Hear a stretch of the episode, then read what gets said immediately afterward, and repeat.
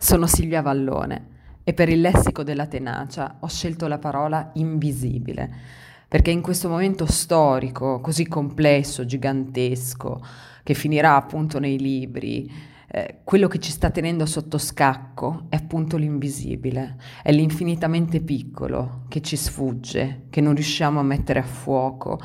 E questo accade quasi per ironia tragica nel momento in cui la visibilità, eh, l'esistere sotto forma di immagine, il prendersi gli sguardi di tutti era diventata un'ossessione collettiva. E questo eh, ripiegamento che l'invisibile ci chiede dentro le nostre case, eh, questo occultamento di noi stessi, eh, in qualche modo fa trapelare, fa risaltare quello che è il mondo. Eh, l'invisibile in questo momento ci ha chiesto di non guardarci più,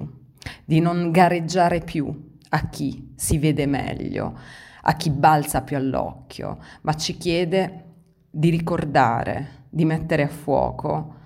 ciò che vediamo più soltanto dalle nostre finestre, senza più poterlo attraversare, senza più poterlo dare per scontato, e cioè il mondo.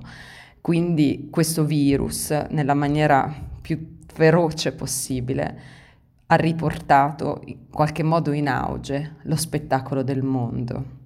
E in questa parola invisibile io ripongo tutta la mia fiducia che questo sia un tempo di sofferenza, ma non in vano, e quindi di cambiamento.